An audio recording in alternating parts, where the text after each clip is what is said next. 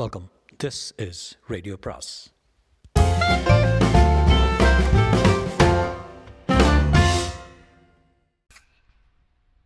சுஜாதாவின் இரண்டாவது காதல் கதை பாகம் 2. நிவேதாவின் பிடிவாத குணம் தந்தையிடமிருந்துதான் வந்தது. தந்தையிடமே பிடிவாதம் பிடித்தால் எப்போதும் டிராவில் தான் முடியும். கோபம் வந்தால் ஜெயந்துக்கு விரல்களில் லேசான பார்க்கின்சன் வகை நடுக்கம் ஏற்படும்.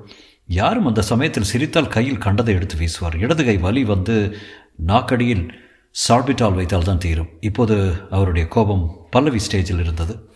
நீ ட்ரெஸ் பண்ணிக்கிற, அவன் டின்னருக்கு வரான், அவனை சந்திக்கிற, அவன் கூட பேசுகிற, இது என்ன, இது என்னோட ஆர்டரு என்றார். அப்பா, இது ஒன்றும் உங்கள் ஆஃபீஸ் இல்லை.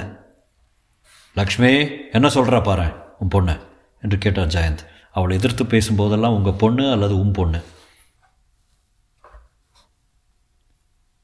அப்படின்னு தலை போகிற காரியம், அதுவும் ராத்திரி. கிளாஸில் அசைன்மெண்ட் இருக்கு. கிளாஸா? நீ தான் கிளாஸே போகிறது இல்லையே. யார் சொன்னா? ஸ்மிதா. ஸ்மிதா அமிதாப் பச்சன் அவளை பார்க்க வீட்டுக்கு நேத்திக்கு வந்ததாக சொன்ன, நம்புறீங்களா? இப்போ அது என் பிரச்சனை இல்லை, நீ அவனை சந்திக்கணும். எதுக்கு? நான் வெளிப்படையாகவே சொல்கிறேனே, அவனை உனக்கு பிடிச்சிருக்கான்னு பரிசோதிக்க. பிடிச்சி மற்ற விஷயங்களும் ஒத்துப்போனா கல்யாணம் செய்து வைக்க.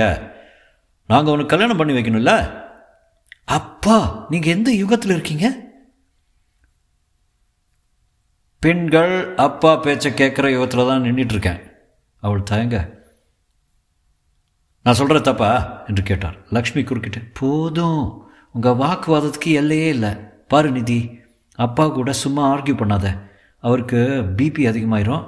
அந்த பையனை சந்தித்தா என்ன குறைஞ்சா போயிடுவேன்? இவர் சொன்னபடி தான் நம்ம நடக்கணுமா? இவர் ஆடுனா ஆடணுமா, பாடுனா பாடணுமா, பாத்ரூம் கூட இவரை கெட்டு தான் போகணுமா? ஆமாம் என்றார் ஜெயந்த் அழுத்தமாக, கைகள் லேசாக நடுக்கும். ஏன்னா நான் தான் உங்களுக்கு கூழ் ஊத்துறேன், புரியுறதா? நிதி சிரித்தாள். நான் கூழெல்லாம் குடிக்கிறதில்லப்பா. சிரிக்கிறியா? அவளை கன்னத்தில் அறைய கையை ஓங்கி பாதியில் நின்றார். அடிங்கப்பா, அது ஒன்று தான் பாக்கியிருக்கு. நிதி, நீ உள்ளப்போ, நீங்களும் போங்க. வயசு பொண்ணை கை நீட்டாதீங்க. அவளை சமாதானப்படுத்தி அழைச்சிட்டு போடுறது என் பொறுப்பு. வேண்டாம்மா, அவள் சங்கதியே வேண்டாம். எனக்கு எதுவும் உரிமை இல்லை. இனிமேல் அவளை எதுவும் கேட்க போகிறதில்ல. தீர்மானிச்சிட்டேன். நான் யார் இந்த வீட்டில்? பணம் கொட்டுற மிஷினை. கடவுளே! படுக்கை அறையில் தன் கூந்தலை விடுவித்து கையில் இருந்த புத்தகத்தை 10 அடி எறிந்தாள் நிவேதா. சரண்யா குப்புறப்படுத்தி கொண்டு ஹாரி பாட்டரில் கவனம் இல்லாமல் எல்லாவற்றையும் மௌனமாக கேட்டுக்கொண்டிருந்தவள் பயந்து விட்டாள். நீ ஏண்டி அழற? அழ வேண்டியவன் நானே அழலை. சரண்யா ஒரு இன்ஸ்டன்ட் கண்ணீர் மிஷின். அக்கா ப்ளீஸ்க்கா, சண்டை போடாதுக்கா, செல்லமோல்லையோ. அம்மா அவளை சமாதானப்படுத்தி, உனக்கு நல்லதுக்கு தானேம்மா அப்பா இதெல்லாம் சொல்கிறாரு. எனக்கு யாரும் நல்லது செய்ய வேண்டாம், நான் இன்னையே கவனிச்சுப்பேன். கவனிக்காமல் எப்படி வளர்ந்த? ஒக்கலை துணி அவளது தெரியாதவன் நீ. இது ஒரு பழைய சம்பவம். அவளுக்கு ஏன் கம்ப்யூட்டர் கிளாஸ் போகலைன்னு கேட்டதில் கோபம்மா என்றாள் சரண்யா.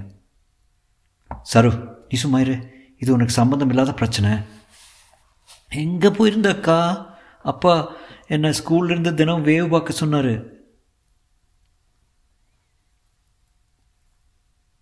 தருண் இண்டோர் கிரிக்கெட் பார்த்து கொண்டிருந்தான். இதுவரை எதையும் கவனிக்கவில்லை. எல்லாரும் ஒழிஞ்சு போங்க என்று தன் அறைக்குள் சென்று கதவை சாத்தி கொண்டாள் நிவேதா. சற்று நேரத்தில் அங்கிருந்து வெங்கா பாய்ஸ் ஒலித்தனர். 7:15 மணிக்கு வர சொல்லியிருந்த குமார் 7:14க்கு தான் வந்து கதவு மணியை அதற்கு வலிக்குமோ என்பது போல அழுத்தினான். அவனை ஆரோக்கியமும் ஆஃப்டர் ஷேவும் சூழ்ந்திருந்தது.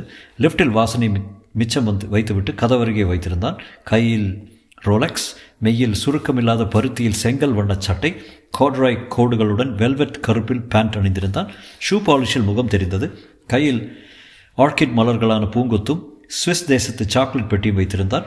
அன்றலர்ந்த விளம்பரன் போல கழுத்தை மறைத்தது மஞ்சள் சில்க் ஸ்கார்ஃப். வாயில் மின்ட் அடக்கியிருந்தான். ஒரு இளம் பெண்ணை சந்திப்பதை எதிர்பார்த்து மிகச் சிறந்த தோற்றத்துடன் வந்திருந்தான். ஹாய் குமார் என்று ஜெயந்த் வரவேற்றார். கமகம என்று அவனை உள்கூடத்தில் அனுமதித்தார். ஷூ இருக்கலாம், கட்ட வேண்டாம், உட்காரு. இவன் என்னோடய ஒய்ஃபு ராமலக்ஷ்மி.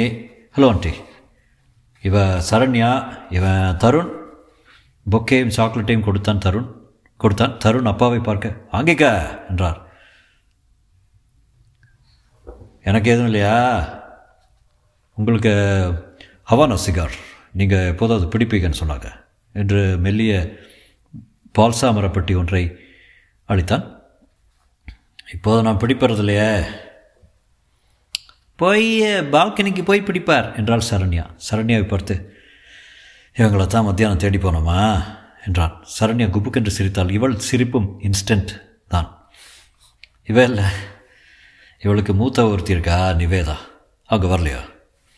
ஜெயந்தும் லக்ஷ்மியும் ஒருவரை ஒருவர் பார்த்துக்கொள்ள லக்ஷ்மி அவள் வீட்டில் இல்லை என்றாள் வேண்டுமென்றே. சமையலுக்கு ஒத்தாசைக்கு வந்திருந்த சாவித்ரி மாமி சாத்துக்குடி மூடியை துன்புறுத்தி பிழிந்து சாறை வடிகட்டி பூ போட்ட கிளாஸில் ஊற்றி வைக்க ராமலக்ஷ்மி அதை எடுத்து செல்கையில், பையன் மூக்கு மொழியாக இருக்கான் போல லக்ஷ்மி, பிடிச்சி போட்டுட்டு சொல்லுங்க உங்கள் ஆத்துக்காரரை, முதல்ல இந்த வேதாளம் மரத்திலிருந்து இறங்கட்டும் மாமி.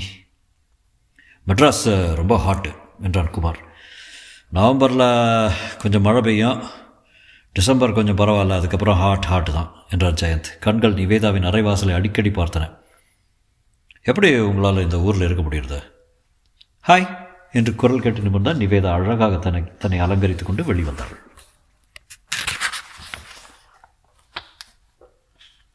பப்ராங் என்றான் தருண். அம்மா நிவேதா ஜெயந்த் என்றான். ஜெயந்த் ஆச்சரியத்துடன் பார்த்தார். உற்சாக பிரவாகத்தில் அவர் கண்கள் லேசாக ஈரமாயின.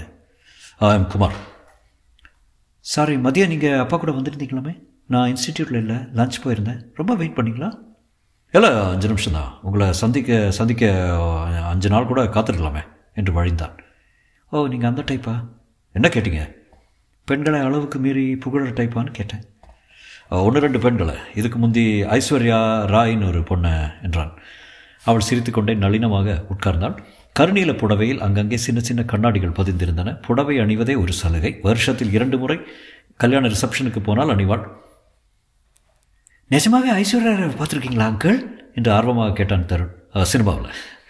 நிவேதாவை பார்த்ததும் ஷாண்டி குமார் அப்படியே 3 ஸ்டம்பும் எகிரிய பேட்ஸ்மேன் போல் ஆகிவிட்டான். இந்த கணமே காந்தர்வ விவாகம் செய்து கொள்ள தயாராகிவிட்டான். அவன் மூக்கு நுனி குந்துமணி ரேஞ்சுக்கு சிவந்தது. நீங்கள் கம்ப்யூட்டரில் இருக்கீங்களா என்று சாஸ்திரத்துக்கு கேட்டாள் நிவேதா. யார்தான் இல்லை, நீங்கள் கம்ப்யூட்டர் கற்றுக்குறீங்களாமே அப்படின்னு பேர் பண்ணுறேன். அப்பா கம்ப்யூட்டர் கற்றுக்கலைன்னா இன்னொரு ஒரு வருஷத்தில் மூச்சு கூட முடிய முடியாதுன்னு சொன்னதுனால. என்ன கோர்ஸ் பண்ணுறீங்க? என்ன பண்ணல கேளுங்க, டெவலப்பர், வெப் ஆத்தரிங், கேஸ் டூல்ஸ்னு கலந்து கட்டி எல்லாம் ஒரே சமயத்தில். ஆமாம், எதுவும் மூளையில் ஏறல, ஏதோ போய் வரேன். ஜெயந்த் குறுக்கிட்டு, ஏதாவது ஒன்று மண்டையில் ஏறினா போதும், மற்றது தேவைப்பட்டால் விரிவாக கற்றுக்கலான்னு 2 கோர்ஸில் சேர்த்துருக்கேன். அப்பா என்னை கொஞ்சம் பேச விட்றீங்களா? அதுக்கு பதிலாக என்ன ஆர்ட் ஸ்கூலில் சேர்த்துருக்கலாம், முடியல. எங்கள் வீட்டில் கேலண்டர் கூட எங்கள் அப்பாவே கேட்டு தான் கிழிக்கணும். இந்த வீட்டில் இது ஒரு தமாஷ். குமார் மிகையாக சிரித்தான். நிதி, இது தமாஷ் இல்லை என்றார் ஜெயந்த். அடிபட்ட பார்வையோடு அவருக்கு மெல்ல கோபம் அடுத்த கட்டத்துக்கு தயாராகி கொண்டிருந்தது. ராமலக்ஷ்மிக்கு விவாதம் போகும் திசையை உடனே மாற்ற வேண்டியிருந்தது. தந்தை மகள் இருவர் பிடிவாதமும் அறிவாள். சற்று நேரத்தில் தீப்பொறி பறக்கும். சாப்பிட உட்காந்துட்டு பேசலாமே என்று கலைக்க முயற்சித்தாள். நிதி அவள் சொன்னதை சிறிதும் கவனிக்காமல் தொடர்ந்தாள். எங்கள் அப்பா சொன்னதுதான் இந்த வீட்டில் சட்டம். அப்படி இல்லை என்றார் ஜெயந்த். அப்படித்தான்ப்பா, நீங்கள் என்ன வலுக்கட்டாயமாக தானே கணிப்பொறி வகுப்பில் சேர்த்துருக்கீங்க. வேற ஏதாவது பேசலாமே என்றான் குமார் சாமர்த்தியமாக. ஜெயந்த் அதை கவனிக்காமல், நிதி நீ காலையிலிருந்து போக வேண்டாம், நாளையிலிருந்து நீ போக வேண்டாம், நாளை காலையிலிருந்து அகஸ்டஸ் கிட்ட சொல்லிடுறேன். பார்த்தீங்களா, இவர் சேருன்னா நான் சேரணும், விலகுன்னா நான் விலகணும். வடை ரொம்ப நல்லா இருக்கு என்றான் குமார். அவன் முன்னிலையில் தந்தையும் மகளும் சண்டை போடுவது தர்ம சங்கடமாக இருந்தது. உன்னோட பேசவே முடியாதுமா, நான் பேலு என்று ஜெயந்த் சொன்னதும் அந்த இடத்தில் தொட்டு பார்க்கக்கூடிய அமைதி நிலவியது. ஜெயந்த் மௌனமாகவே சாப்பிட்டார். கொஞ்சம் உங்களை கடிக்கட்டுமா, பணம் கட்டுற குதிரை இது என்று தருண் மௌனத்தை கலைத்தான். பந்தய குதிரையா என்று கேட்டான் குமார். இல்லை, வரி குதிரை. குமார் கண்களை சுழற்றினான். நான் பதிலுக்கு உன்னை கடிச்சே ஆகணும். நாற்காலியில் காஃபி குடிக்கிறது எப்படி? தெரியாது. எப்படி? எனக்கு தெரியாது. ஆ, இதை ஏமாத்து வேலை. நீங்கள் ஏதாவது சொல்லுங்களேன் என்றான் நிவேதாவை பார்த்து. அவள் தன் தந்தையை பார்த்து கொண்டே, ஒரு காட்டு மிராண்டி தன் மகளை குதிரை மேலே வச்சுக்கிட்டு கல்யாணம் பேச அழைச்சிட்டு போனானா? வேண்டானதே என்றார் ஜெயந்த். ஏன்பா சொன்ன என்ன, சும்மா வேடிக்கைக்கு தானே? அந்த கதை மட்டும் வேண்டாம் நிதி. பார்த்தீங்களா, இதுக்கு கூட எனக்கு இந்த வீட்டில் உரிமை இல்லை. நிவேதா அறையை விட்டு சட்டென்று விலக லக்ஷ்மி பின்தொடர்ந்தாள். அப்பா என்ன நினச்சிட்டு இருக்காருமா? அளவுக்கு மீறி கட்டுப்படுத்துகிறாரு. ஒரு கதை கூட அவரை கேட்டுட்டு நான் தான் சொல்லணுமா? நான் இந்த வீட்டில் இனிமேல் இருக்க மாட்டேன் என்றொரு பெட்டியில் உள்பாவடை போன்றவற்றை அடைத்தாள். அடைக்க அடைக்க அதை மீட்டாள். தாய், எங்கடி போவேன் இந்த ராத்திரியில்? ஃப்ரெண்ட்ஸ் வீட்டுக்கு. அங்கேயே இருப்பியான்னு? நாங்கள்லாம் வேண்டாமா? வேண்டாம். சாப்பாட்டுக்கு ஏதாவது வேலையை சேர்ந்துக்கிறேன். இந்த பக்கம் ஜெயந்துக்கு லேசாக கை நடுங்க ஆரம்பித்தது. குமாரை பார்த்து மையமாக, பார்த்தியாப்பா, இந்த தலைமுறை அப்படி தாங்க. நீ எந்த தலைமுறை? நானும் தாங்க. எங்கள் அம்மா இதே மாதிரி தான் என் கூட வாதாடுவாங்க. அவள் சொல்ல வந்த கதை என்னன்னு தெரியும்ல? தெரியும். குதிரையை சுட்டுறான், அதை அவங்க சொல்லி கேட்கலாம்ட்டு. இந்த மாதிரி பொண்ணை கல்யாணம் செய்துப்பியா என்றார். அவன் சட்டென்று முழுங்கி புரைக்கேறி தலையில் தட்டி கொண்டான். சொல்லு, கட்டிப்பியா? நீங்கள் எந்த அர்த்தத்தில் கேட்குறீங்க? சாதாரணமாக தான் கேட்குறேன். அதாவது நான் உங்கள் பொண்ணு. ஆமாம், அதுக்கு நான் அவங்க கூட இன்னும் கொஞ்சம் பழகணும். நான் வரட்டுங்களா? சட்டென்று எழுந்தான். இரு, உனக்கு கல்யாணம் ஆகலையா? ஆகலை. இல்லை, தெரியாமல் கேட்டுட்டேண்ணா. இல்லைங்க, எனக்கு கல்யாணம் ஆகலை. நான் பிரம்மச்சாரி தான். எங்கள் அம்மா ஒரு வருஷமாக தொணத்துட்டு கொண்டிருக்கா. இனிமேல் தான் யோசிக்கலான் இருக்கேன். பின்ன ஏன் என் கேள்விக்கு பதில் சொல்ல தயங்குற? அவளை பற்றி என்ன நினைக்கிற? என்ன தான் உங்கள் பொண்ணு அழகாக புத்திசாலித்தனமாக இருந்தாலும் ஒரு சாயங்காலத்துக்குள்ளே இதை தீர்மானிக்க முடியாது. தவிர அவங்களையும் கேட்கணும் இல்லையா? அவங்க வேறு யாராவது மனசில் வச்சுருக்கலாம். அந்த பிம்பத்தோடு நான் ஒத்து போகாமல் இருக்கலாம்ல. அதெல்லாம் ஒரு பொண்ணாக்கும் கிடையாது. கொஞ்சம் வாயாடி, மற்றபடி நல்ல பொண்ணு. கல்யாணம் ஆனால் சரியாக போயிடும். எல்லாம் அவன் அம்மா கொடுத்த செல்லம். முதல் குழந்தையா செல்லம் கொடுத்து வளர்த்தது தப்பாக போச்சு. அப்பா அம்மா அருமை, காசோட அருமை தெரியல. இல்லைங்க, மன்னிச்சுங்க. உங்கள் மகளை நீங்கள் முழுமையாக இன்னும் புரிஞ்சிக்கலன்னு எனக்கு படுது. வரட்டுமா என்று புறப்பட்டான். தருண் சரண்யா இருவரையும் கூப்பிட்டு, வரேன், உங்கள் அம்மாக்கிட்ட சொல்லிடுங்க, சாப்பாடு ரொம்ப நல்லா இருந்தது. சாப்பாடெல்லாம் சாவித்ரி மாமி என்றாள் சரண்யா. சரி, சாவித்ரி மாமிக்கு நன்றி சொல்லுங்கள். அவன் சென்றதும், லக்ஷ்மி என்று தன் மனைவி அதட்டலாக விழித்தார் ஜெயந்த். எங்கே அவன் பொண்ணு? ரூமில் துணியெல்லாம் பொட்டியில் எடுத்து வச்சிட்ருக்கா. இனிமேல் இந்த வீட்டில் இருக்க மாட்டானாம். அப்படியா என்று விருட்டென்று எழுந்து அவள் அறைக்கு போனார்.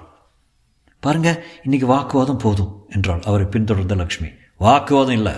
படுக்கையில் பெட்டி பிளந்து கிடந்திருந்தது. நிவேதா அதில் தன் அத்தியாவசிய துணிகளை அதிகம் சோதிக்காமல் அடைத்து கொண்டிருந்தாள். ஜெயந்த் எதிர்பாராமல் ஒரு காரியம். சார், நான் மன்னிச்சிருமா, நான் சொன்னதெல்லாம் தப்பு. வீட்டை விட்டு போகாதம்மா. அவமானத்தை எங்களால் தாங்கிக் கொள்ள முடியாதம்மா. அத்தனை பெரிய மனிதர், மிகப்பெரிய நிறுவனத்தின் தலைமை நிதி அதிகாரி, மேற்கத்திய தொலைக்காட்சியினர் பேட்டி காணும் அளவுக்கு முக்கியாத்மா, அனைத்துலக நாடுகளுக்கும் சென்று வென்று வந்தவர் ஒரு இளம் பெண் முன் தரையில் உட்கார்ந்து கொண்டு கண்ணீர் சிந்தினார். மூத்த தலைமுறை இளைய தலைமுறையை புரியாமல் ஒப்புக்கொண்ட முழு தோல்வி அது. நிதி சற்று நேர யோசனைக்கு பிறகு, பாப்பா, ஒவ்வொரு தடவை இப்படி ஆறுது என்றான். போகாதம்மா, போகலை, நீங்கள் தூங்க போம்பா. உடன் மௌனமாக அழுது கொண்டிருந்த லக்ஷ்மி, அப்பாவுக்கு இந்த அதிர்ச்சியெல்லாம் தாங்காதுமா என்றான். அதுக்கு நானா காரணம்? இல்லைம்மா, நீ இல்லைம்மா என்றால் அவசரமாக. மறுதினம் மாலையில் இந்த சம்பவத்தை ஏறத்தாழ மறந்துவிடும் அளவுக்கு அலுவலக வேலைகளும் முக்கியமான பேச்சுவார்த்தைகளும் இருந்தன. முதலாளி கூப்பிட்டிருந்தார். 8வது மாடியில் நீலக்கண்ணாடியில் மழுப்பப்பட்டிருந்த போக்குவரத்து மௌனமாக இயங்க, கண்ணாடி தொட்டிக்குள் தங்க மீன்கள் அடிக்கடி மனம் மாறி திசை மாற, உலக நாடுகள் அத்தனையிலும் மணி காட்டும் கடிகாரத்தின் கீழ் மெத்தை இருக்கையில் வீற்றிருந்த சதானந்த். வா ஜெயந்த், உன்னை எதுக்கு கூப்பிட்டுருக்கேன் தெரியுமா? முழு பொறுப்பு உங்ககிட்ட ஒப்படைச்சிட்டு திருவண்ணாமலை போயிடுறேன். இதை 8வது தடவை சொல்கிறீங்க சதா, விஷயம் என்ன சொல்லுங்கள்? கல்கத்தா கிளைய இழுத்து மூடியெல்லாம் போல் இருக்குது. ரொம்ப பிரச்சனை. பெங்காலிக்காரங்க ரொம்ப செலவழிக்கிறாங்க. நீ ஒரு வருஷம் அங்கே போய் ஒழுங்குபடுத்தினா நல்லாயிருக்கும். கூட்டாளி யோசிச்சு சொல்கிறேன். என்ன யோசனை? மூத்த பொண்ணுக்கு கல்யாணம் ஏற்பாடு செய்துட்ருக்கேன். என்ன வயசு? அத்தனை பெரிய பொண்ணு இருக்குதா உனக்கு? 22. 22 வயசில் யாரும் கல்யாணம் பண்ணுறதில்ல. பாமினி 28 பண்ணிக்கிட்டா. இல்லை சதா, இந்த பொண்ணு கொஞ்சம் அடாவடி ரகம். சட்டுன்னு முடிச்சிடலான்னு பார்க்குறேன். அல்ல, இது கொஞ்சம் எதிர்த்து பேசுது. பிற்பாடு கல்கத்தா ஆயிரும். சனிக்கிழமைக்குள்ளே முடிவு சொல்ல. இல்லை வேறு ஆளை பார்க்கணும். பார்த்துருங்க. சதானத்தின் முகம் இருக்கியது. சமயத்தில் உதவி பண்ண மாட்டேன். காலை வருவல்ல நீ பார்த்தியா நிலமா அப்படி. சதா வீட்டுக்குள் செல்லும் முன் ஜெயந்துக்கு சற்று நிம்மதி தேவையாக இருந்தது. காரை கடற்கரையை ஓட்டச் சொன்னார். இருள் வரும் நேரம். மஞ்சள் ஒளி நடைபாதையை நனைத்தது. உழைப்பவர் சிலை அருகில் கனமான இருக்கையில் உட்கார்ந்தார். மனதில் நேற்றைய பதற்றம் கொஞ்சம் மிச்சம் இருந்தது. ஓடிக்கொண்டும் நடந்து கொண்டும் கைகளை வீசிக்கொண்டும் மக்கள் கடக்க ஓர் அனாதை பலூன் காலடியில் விழ அதைத் தொடர்ந்து வந்த ஒரு தேவதை குழந்தை அவரை ஒருமுறை களங்கமில்லாமல் பார்க்க அந்த பதற்றம் விலகியது. நிதி இப்படித்தான் இருந்தாள். என்ன ஆயிற்று? இடையில் எங்கே தப்பு? குழந்தைகள் அருமையானவர்கள், அவர்கள் வளர்ந்து விடுகிறார்கள், அதுதான் சிக்கல் என்று நேரு சொன்னது ஞாபகம் வந்தது. அப்போது ஒரு காட்சி அவர் கவனத்தை கவர்ந்தது. கொரிய தேசத்து தயாரிப்பான வாகனம் வந்து நிற்க, அதன் முன்கதவு திறக்க, எங்கிருந்தோ விருட்டென்று வந்த நிவேதா அதில் ஏறிக்கொள்ள சட்டென்று புறப்பட்டு விரைந்தது. ஜெயந்த் சகலமும் விழித்துக்கொள்ள அருகே மரியாதையுடன் நின்று கொண்டிருந்த மணியை பார்த்து, பாத்தியாப்பா? என்னங்க? நிவேதாம்மா. இல்லைங்களே, தோப்பார் இந்த வண்டியில் போகிறாங்க. இல்லைங்க, அவங்க இல்லைங்க. போடா பொட்டக்கண்ணா, நான் கண்ணால் பார்த்தேன், வண்டியை எடு. அவர்கள் புறப்பட்டு அந்த வாகனத்தை பின்தொடர முயற்சிக்கு முன் போக்குவரத்துக்கான விளக்கு சிவப்புக்கு மாறிவிட்டது.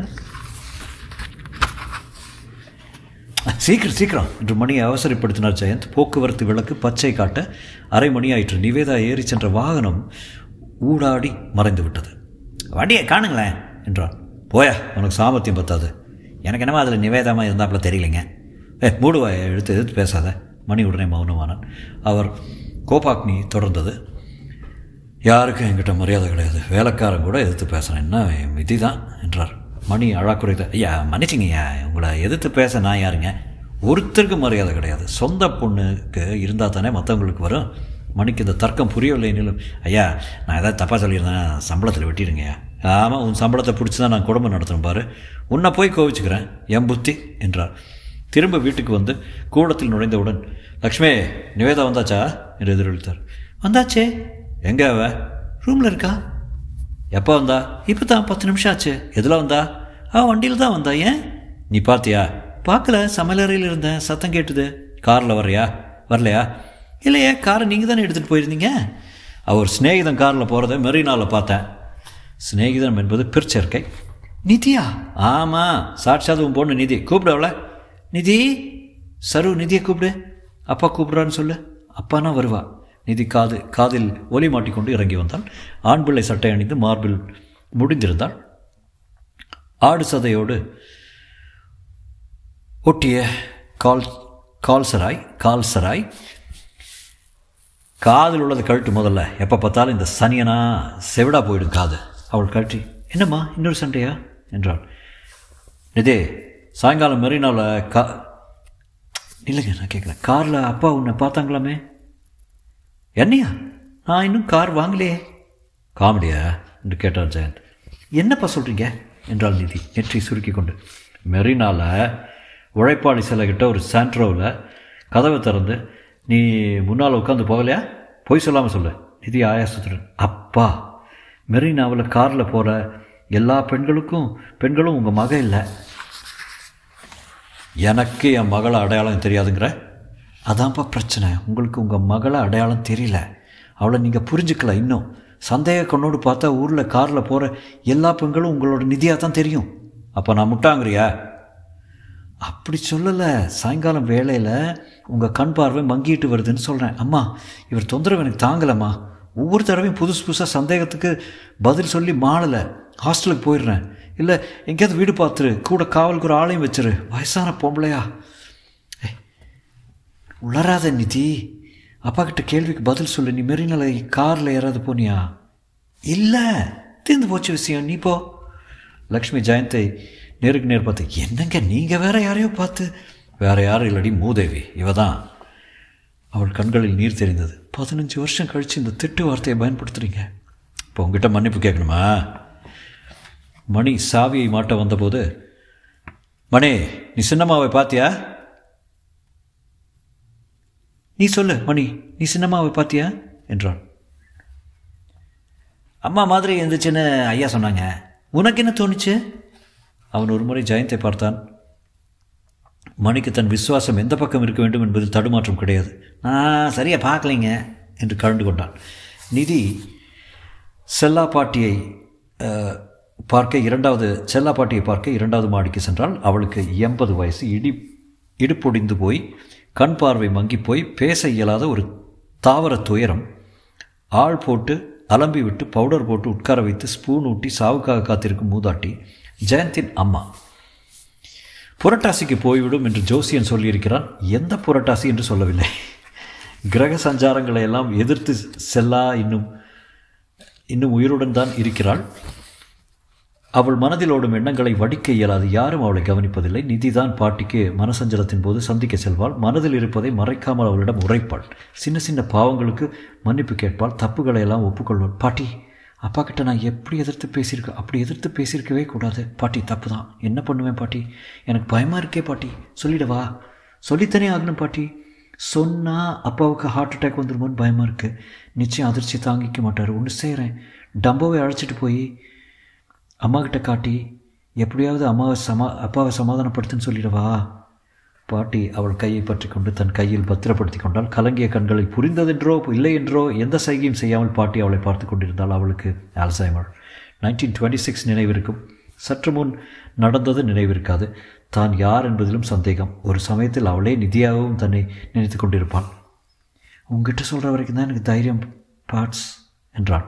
மறுதினம் ஆஃபீஸ் போனவுடன் ஜெயந்த் அகஸ்டஸை கூப்பிட்டு நீல புத்தகத்தை கேட்டார். அதில் அனைத்து முகவரி அட்டைகளும் அகர வரிசைகளும் அமைந்திருக்கும். ரொம்ப உபயோகமான புத்தகம்.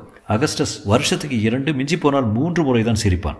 முழுவதும் மூடப்பட்ட முகம், உணர்ச்சி எதுவும் காட்ட மாட்டான். ஒரு முழுமையான மனோதத்துவன். ஜெயந்தின் எண்ணங்களை படித்து தேவைகளையும் கோரிக்கைகளையும் எதிர்பார்த்து அவன் இயங்கும் போது அவன் மேல் அவருக்கு எரிச்சல் வரும். அவனைப் போல திறமையான விசுவாசமான உதவியாளன் கிடைப்பது அரிது என்பதும் ஜெயந்துக்கு தெரியும். இருந்தும் அந்த பாழாய் போகிற திறமைக்காக அவனை ஒரு விதத்தில் வெறுத்தார். இப்போது நீல புத்தகத்தில் அவன் திறந்து வைத்த இடத்தில் ஐஸ் அண்ட் ஏர்ஸ் நிறுவனத்தின் முகவரி இருந்தது. அகஸ்டஸ், பாவி, என் மனசை படிக்க எப்படா தெரிகிறது உனக்கு? கொஞ்ச நாளாகவே கலக்கத்தில் இருக்கீங்க நீங்கள். இவங்க நல்ல நிறுவனமா, நகரத்திலே சிறந்தவங்க, 3வது நாள் அறிக்கை கொடுத்துருவாங்க. வாத்வானி அவங்க மனைவியை கண்காணிக்கிறதுக்காக நான் தான் ஏற்பாடு செய்திருக்கேன், திருப்திகரமான சேவை என்றான். அவர் கண்களை நேராக பார்க்கவில்லை, பார்க்க மாட்டான். ஐஸ் அண்ட் ஏர்ஸ் என்கிற அந்த நிறுவனத்தை சார்ந்த மூர்த்தி அழைத்த 40வது நிமிஷம் வந்துவிட்டான். இரட்டை நாடி தேகம், அடிக்கடி முகத்தை துடைத்துக் கொள்ளும் வியர்வை, பெரிய முகம், 2 தாடை, இரும்பு மோதிரம், அடிக்கடி கையாளப்பட்டு அழுக்கான ஒரு கோப்பில் அவர்களுடைய பராக்கிரமத்தின் சான்றிதழ்கள்.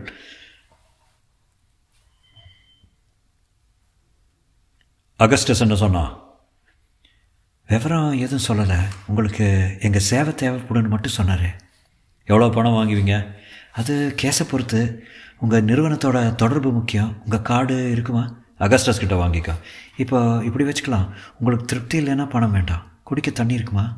அவன் தண்ணீரை முழுவதும் குடிக்கையில் 2 தொலைபேசிகள் வந்தன. ஜெஸ்ஸே, அரை மணி நேரத்துக்கு சேர்மனை தவிர யாரையும் கொடுக்காத. என்ன காரியம்? யாரையோ பற்றி என்றான் மூர்த்தி. அவசரமாக நீர் அருந்தியதில் லேசாக மூச்சிரைத்தது. என் மக ஃபோட்டோ தேவைப்படும், ஒரு முறை ஆளை காட்டிடணும். பேர் நிவேதா, ராதாகிருஷ்ண சாலையில் அகாடமி பக்கத்தில் இன்ஃபோடெக்னோன்னு ஒரு இடத்துல கம்ப்யூட்டர் படிக்கிறா. அதாவது படிக்கிறேன்னு பேர் பண்ணுறா. எனக்கு என்னவோ அவள் யாரோடவோ சுத்துறான்னு தோணுது. மெரினாவில் ஒரு சாண்ட்ரோ காரில் ஏறி போகிறத பார்த்தேன். புரியுது, உங்களுக்கு சந்தேகமாக இருக்குது, அவ்வளோதானே, முடிஞ்சு போச்சு. இதை யாருக்கும் தெரியாமல் பேசவே வேண்டாம். ரகசியத்தை பாதுகாக்கிறது எங்கள் மூச்சு. அவளுக்கு தெரிஞ்சால் ரொம்ப விபரீதமாயிடும். என்னை அடியோடு வெறுக்க ஆரம்பிச்சிருவா. பிடிவாதம் ஜாஸ்தி. கவலையே வேண்டாம். வியாழக்கிழமைக்குள்ளே யாரை எங்கே எத்தனை நேரம் பார்க்குறாங்க, பார்த்தவங்க பேர், ஊர், ஜாதகம், ரத்த விவரங்கள், செருப்பு அளவு, என்ன சென்ட் எல்லாம் இந்த மேஜை மேலே உங்களுக்கு ஃபோட்டோவோட கிடைக்கும். இதை பார்த்துருக்கீங்களா நீங்கள்? கொரிய தொழில்நுட்பம் என்று ஒரு பேனாவை காட்டினான். ரேடியோ டிரான்ஸ்மிட்டர், கேமரா 2 இருக்குது இதில் என்றான். இதை அவட்ட கொடுக்கணுமா? தேவையில்லை. காதலர்களை வேவு பார்க்குறது ரொம்ப சுலபம். சூழ்நிலையே மறந்துருப்பாங்க. புருஷனுக்கு துரோகம் செய்கிற பெண்கள் தான் கொஞ்சம் சிரமம், ரொம்ப சிரமம்.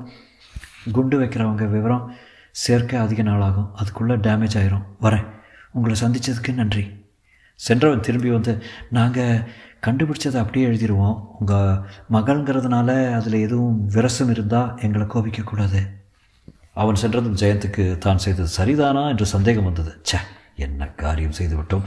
அவளையே நேரடியாக கேட்பதை விட்டு இப்படி சுற்றி வளைத்து சொந்த மகளையே துப்பறிவதா? முட்டாள்தனம். அகஸ்டஸ், அந்த ஆளை வெளியில் இருக்கானா என்றான் உள்பேசியன். எப்போ தான் போகிறான் சார்? செக்யூரிட்டியை சொல்லி அவனை திருப்பி வர சொல்லு. ஏன் வேண்டாமா? வேண்டாம் அகஸ்டஸ், கொஞ்சம் தாமதமாகிடுச்சு. அவங்ககிட்ட எல்லா விவரமும் கொடுத்துட்டேன், ஃபோட்டோ உட்பட. அப்படியா? இப்போ என்ன பண்ணுறது? ரிப்போர்ட் வந்துடும், அதை வச்சுட்டு என்ன பண்ணுறதுன்னு நீங்கள் அவசரப்பட வேண்டாம்னு தோணுது. அப்படிங்கிறியா? எனக்கு என்னவோ பெரிய சிக்கலாயிரும் போல் பயமாக இருக்குது. தொடரும்.